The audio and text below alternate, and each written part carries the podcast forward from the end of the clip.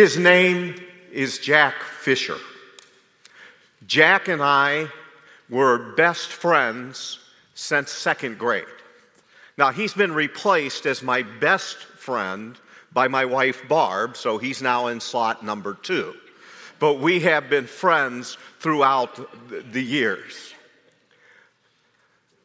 I share that because sometimes as I share stories, you wonder, how does she put up with him?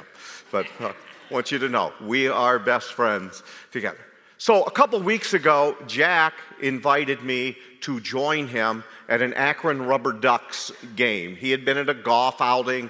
He had won uh, a, a, a, a, room for the night, and he was able to bring with him, I think it was 19 other friends, and all the food you could eat. It was a great night being there. But I really didn't know anybody in the room. Jack had, it, other than his family, he had invited friends that he golfs with, friends from his small group that he's in, and uh, friends from the church that he goes to. So Jack took a moment to introduce everyone that was there. And when he came to me, he said this This is my good friend, Butch Pursley. We have been friends since second grade. He's the pastor of Maranatha Bible Church. And I want you to know, he's the one who brought me to Jesus. And I thought back to when I was in high school. And as I was thinking through things about how I was burdened for Jack, that he would know Jesus as his Savior. And one night when we were together, we talked about what it meant to be a Christian. And Jack trusted in the Lord. I don't say that to build myself up because ultimately it's the Holy Spirit that brought Jack to the Lord. But I thought, what better way could we be introduced than for someone to say, This is the person that brought me to Jesus? As we come to the passage this morning that's before us, we see Jesus at the center and everyone pointing to him. So, if we look at the passage, first of all, I want us to see the declaration that is made. The declaration that is made. Jesus is walking along. John the Baptist is there. He sees Jesus and he says, Behold the Lamb of God. Now, the day before, if you look up in verse 29, it says the next day, which would have been the previous day to the events we're talking about in verse 35, that he saw Jesus coming toward him and said, Behold the Lamb of God who takes away the sin of the world. John the Baptist, the forefront, forerunner of Christ, is pointing to Jesus and he says, Behold the Lamb of God. He's the one who has come at this moment. He is the Lamb sent from God who is going to take away the sin of the world. Then the following day, he sees Jesus again, and he has two of his disciples with him. We'll learn later in the passage that one of them is Andrew, the other goes unnamed. Uh, it's probably John, because John never mentions himself by name in his gospel. His two disciples are with him, and Jesus says, Behold the Lamb of God. And his disciples go to follow him. See, John is not about gathering disciples to himself, he has many other disciples. But John himself will later make the statement that Jesus must increase and I must decrease. And friends, that's really a mark for any ministry and for any preacher. Where is he pointing you? Who is he telling you to follow? He should be pointing you to Jesus. And Jesus should be the one that we are following. Now, for these two disciples of him, and for those in the Jewish culture, they would understand when Jesus said, Behold the Lamb of God that takes away the sin of the world, that there was a promise that ran all through the Old Testament, pointing to a Savior that was going to come. And John the Baptist is saying, There he is. So the two disciples go after Jesus. The next thing I want you to see in the passage are the questions that are asked. The questions, verse 38.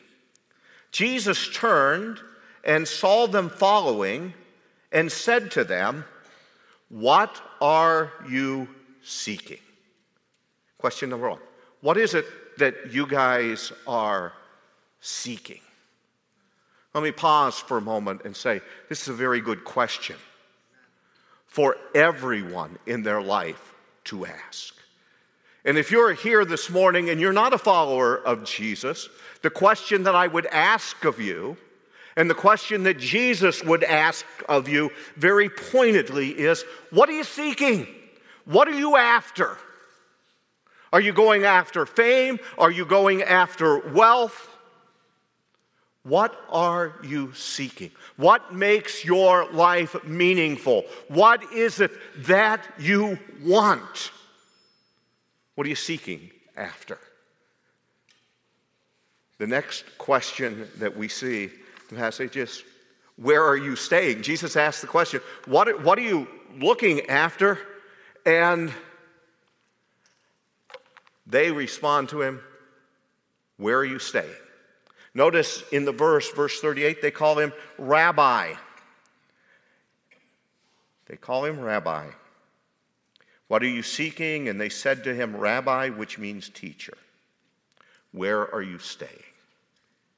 So, teacher, term of respect in rabbi. We recognize that you are special. So, where are you staying? Where can we come, Rabbi, and learn from you? Where can we come and be taught?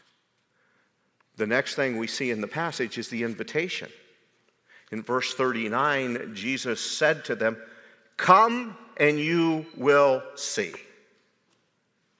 So they came and saw where he was staying, and they stayed with him that day, for it was about the tenth hour.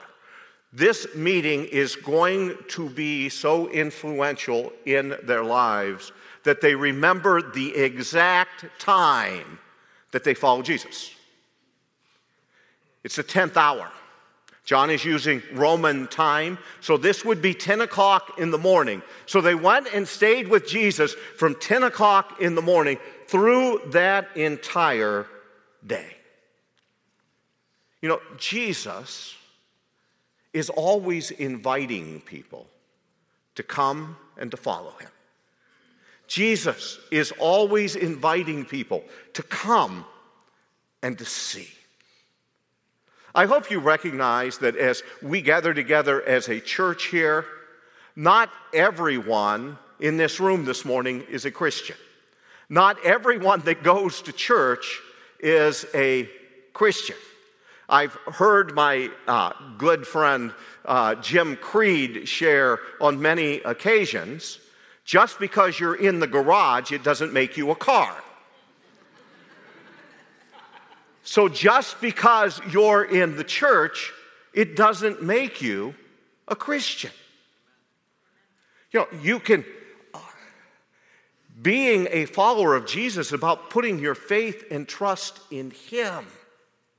And when we gather on Sundays, it's primarily the believers who are gathered together here, but there are scattered throughout this congregation people that are here for a lot of different reasons. Some are here because they're examining the truth of the scriptures, and that's okay. That's what we want because we want to tell them about Jesus and point them to Jesus. And Jesus, as he does with these two disciples, he just kind of lays it out there for them. And he tells them who he is and what he's here to do, and they become followers of him. He teaches them. And so it's all right if you're here this morning and you don't know Jesus as Savior. We welcome you here, but I'm going to tell you, we're going to point you to Jesus as the only one who can save you. We're going to point you to Jesus, who is the only one that can give you hope. But Jesus, uh, I believe he loved it when people came who were not yet followers of his. And as he had opportunity to share with him. Remember, Jesus was criticized because he was a friend of sinners. Jesus was criticized because he was with the people that others would not associate with. But Jesus came for the purpose to seek and to save those who are lost. Jesus doesn't say, hey, either be- believe in me right now or get out of here. Jesus said, come examine me, be with me. And Jesus will continue to share with him. Next thing I want you to see in the passage is the proclamation. The proclamation. Verse 40 and 41. And one of the two who heard John speak and followed Jesus was Andrew, Simon Peter's brother. He goes after his day with Jesus and he goes to his brother. Because people who know Jesus and realize who Jesus is and what he does, they know that they need to share it with others. We have a businessman in our church. You'll probably figure out who he is here in a moment. But if you go into his shop, you will, you will see on the front his employees are wearing these shirts, uh, Duma Meats. On the back of it, it says, Friends don't let friends buy grocery store meat. It's like a, a, declaration for his store that if you love your friends, you're going to bring them to Duma's meat. Uh, uh,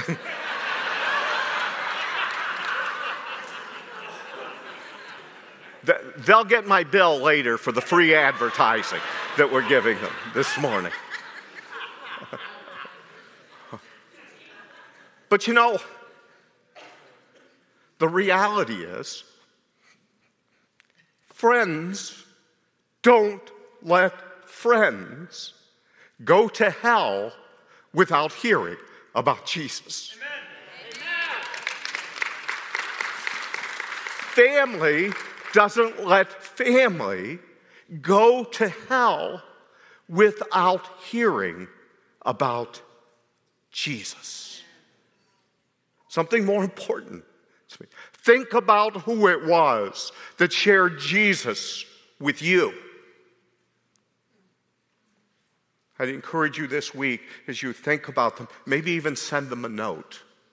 And, and all you have to do is say, Thank you for pointing me to Jesus.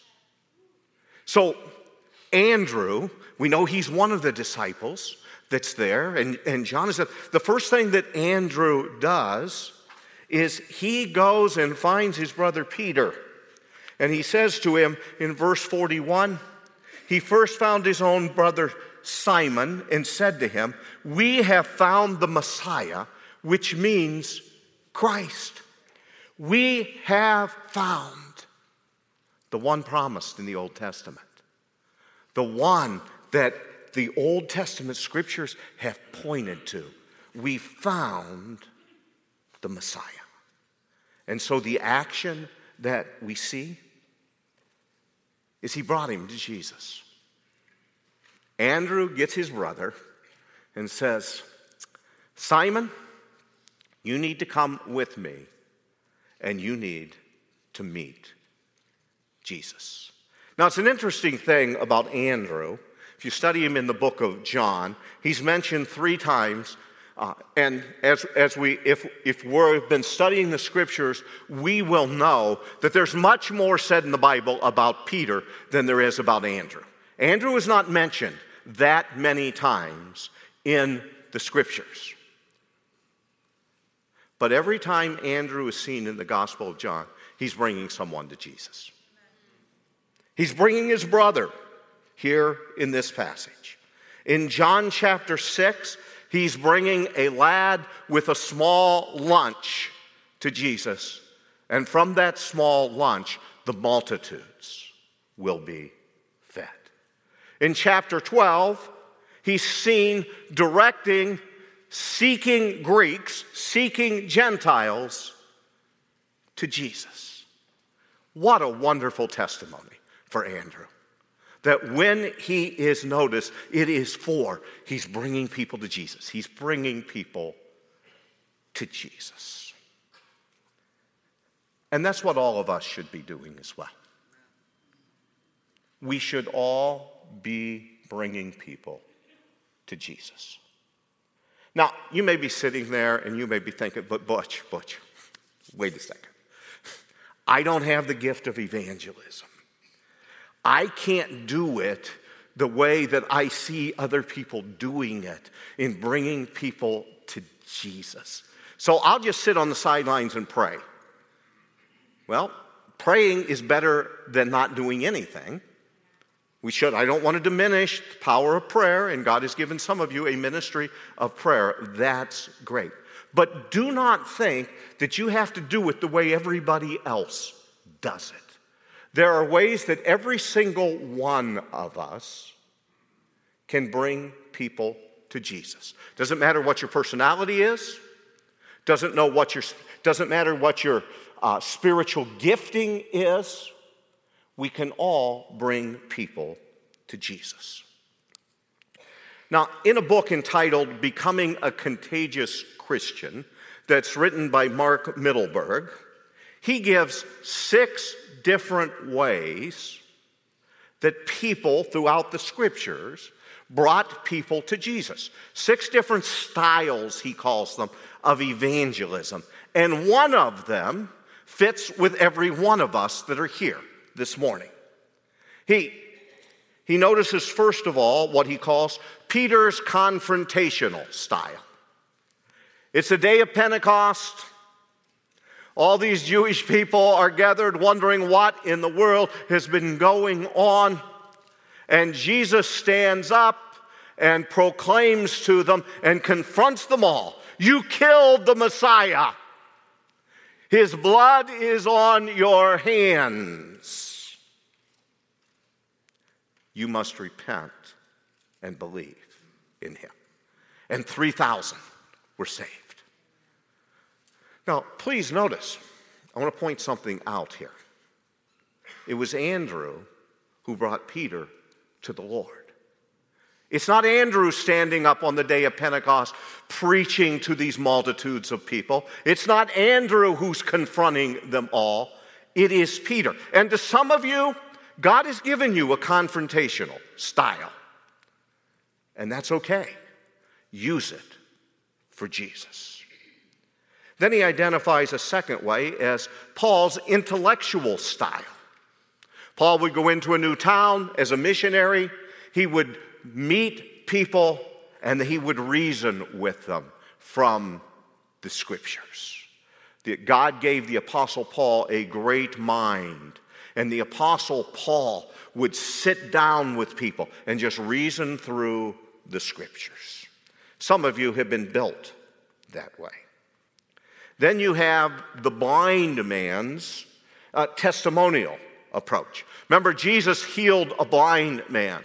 And the blind man didn't really know who it was that had healed him. And the Pharisees, you know, they got all upset because Jesus had healed this guy on the Sabbath day. So they're more worried about the day that Jesus did it on than the fact that someone who has been blind for his whole life can now see. See how easily we can lose our focus? But if you read this, this story, when the Pharisees come to him demanding to know, because they were saying, uh, it was a sinner that gave you your sight. He sinned by doing this on the Sabbath. And I love his response. It's a testimonial style. Whether he's a sinner or not, I don't know. All I know is I was blind and now I can see. And it's not said, but it's implied. So, what have you guys been doing for me? And later, Jesus comes to him and he believes, but his testimony to the crowd. I love that. And see, for some of you, the best thing you can do is just share your testimony. Look, I don't know the answer to all the arguments. I don't know the answer to all your questions, but let me tell you what I do know. I was lost and now I'm found. I was chained in my addictions and now they're gone. All I know is Jesus changed my life. And see, friends, I'm going to tell you the one thing that nobody can argue with is your testimony. Because it's what's happened to you. Then we have the Samaritan woman's invitational approach. You know, she goes back to everybody in the village and says, Hey guys, you got to come and see. Come and see. Come on. You need to come see this guy who's told me about everything I ever did. He knew all about me and nobody told him. Come, come. Just come, meet, invite them to come. Then we find in the, the scriptures Dorcas's service approach. She served others. She cared for others. And when someone would say, Well, why do you do these things? Dorcas could say, Let me tell you about Jesus. As she showed love to those that others would not love, she got their attention to give her a platform to tell about Jesus. And then we have Matthew's interpersonal approach. You know, Matthew, he wasn't very highly regarded as a tax collector. How many of you love tax collectors? Uh, we must not have any tax collectors here in our congregation. but in the day of Jesus, they were looked down upon. Because as tax collectors, how they would make their money is they would collect the taxes and then they would put on top of it whatever they wanted for themselves. And they would collect that money. So when Matthew comes to know Jesus, what's he going to do?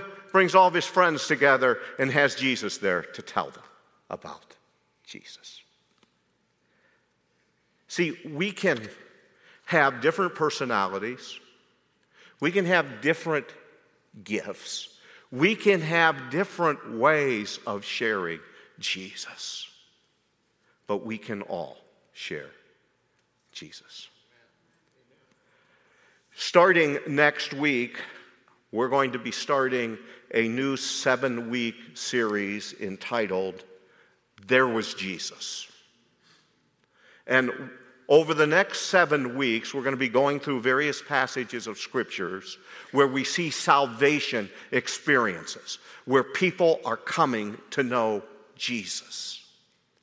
And so we want to encourage you as a church body this would be an excellent time to invite someone to come to church with you because we're going to talk about how others have come to know Jesus as Lord and as Savior.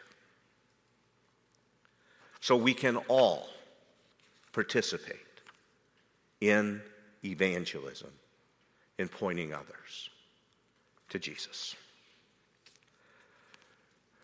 all of you, if I were to ask you, give me the name of a great evangelist, the first person that probably comes to mind for you is Billy Graham. But before Billy Graham, there were other great mass evangelists as well. One of them is Dwight L. Moody. Now, Moody, you may know that name from the Moody Bible Institute, which he founded in 1886. Dwight L. Moody, like Billy Graham, would have masses of people coming to hear him speak. But let me ask you a question. Do you know how Dwight L. Moody came to know the Lord? Many do not know that story. I was surprised this week. It shows how old I'm getting that uh, most of my staff didn't have a clue on how Dwight L. Moody came to know the Lord. Uh, I, I get it. I'm old. I connect to an older generation. They're young. But this is a wonderful story of how Dwight L. Moody came to know Jesus Christ. A man by the name of Edward Kimball was a Sunday school teacher in a church that Dwight L. Moody started attending. And Edward Kimball had a burden on his heart for Dwight Moody. And he had prayed and he felt that the Lord one day was impressing him. You need to go meet with this young man. Well, Dwight L. Moody worked at a shoe store, and Edward Kimball went to the shoe store. Now, he shares that as he was going, he was having second thoughts. What if I go there and embarrass him before the other workers? Should I go when he's at work? But the Spirit of God was still you know, saying, You need to go. You need to go. So he shared as he went. He's thinking this over and he's battling whether to go or not. And he actually walked right past the shoe store. And then he stopped and said, Okay, I just need to get out of here as fast as I, I can. This was a dumb idea on my part. But instead, as he turned to go back, he noticed Dwight L. Moody by himself packing shoes into a box. And so Edward Kimball went to him, laid his hand upon his shoulder, with tears in his eyes, said to Dwight L. Moody, You need to come to know Jesus. Now, neither Moody nor Edward Kimball remember the exact words that were shared. But at that moment, Dwight L. Moody prayed and accepted Jesus Christ as his Savior. You know, the reality is, none of us would know about Edward Kimball. We would think just a Sunday school teacher. But that Sunday school teacher brought to Christ someone who would become one of America's greatest evangelists. And friends, we never know how God will use the people that we introduce to Jesus to affect others. All of us are called to share Jesus with others. Let's be faithful to that call. Let's pray together. Just before we close here this morning, I'm wondering, first of all, is there anyone here this morning that doesn't know Jesus Christ as Lord and Savior, that the Spirit of God has spoken to your heart, and this morning you're going to put your faith and trust in Him? If that's the case, would you just slip up your hand for a moment so that I can pray with you? Today, for the first time, you're going to put your faith and trust in Jesus Christ as your Lord and Savior. Secondly, this morning, I would pray for all of us that we might be faithful in pointing people to Jesus. Let's pray. Father, we thank you for your love. We thank you for sending your son Jesus, who came to seek and to save those who are lost. Give us a heart of love for those who are close to us who do not know Jesus. Help us to take the boldness to share Jesus with them so that more and more will come to know Jesus as Lord and Savior. For this we pray in Jesus' name. Amen.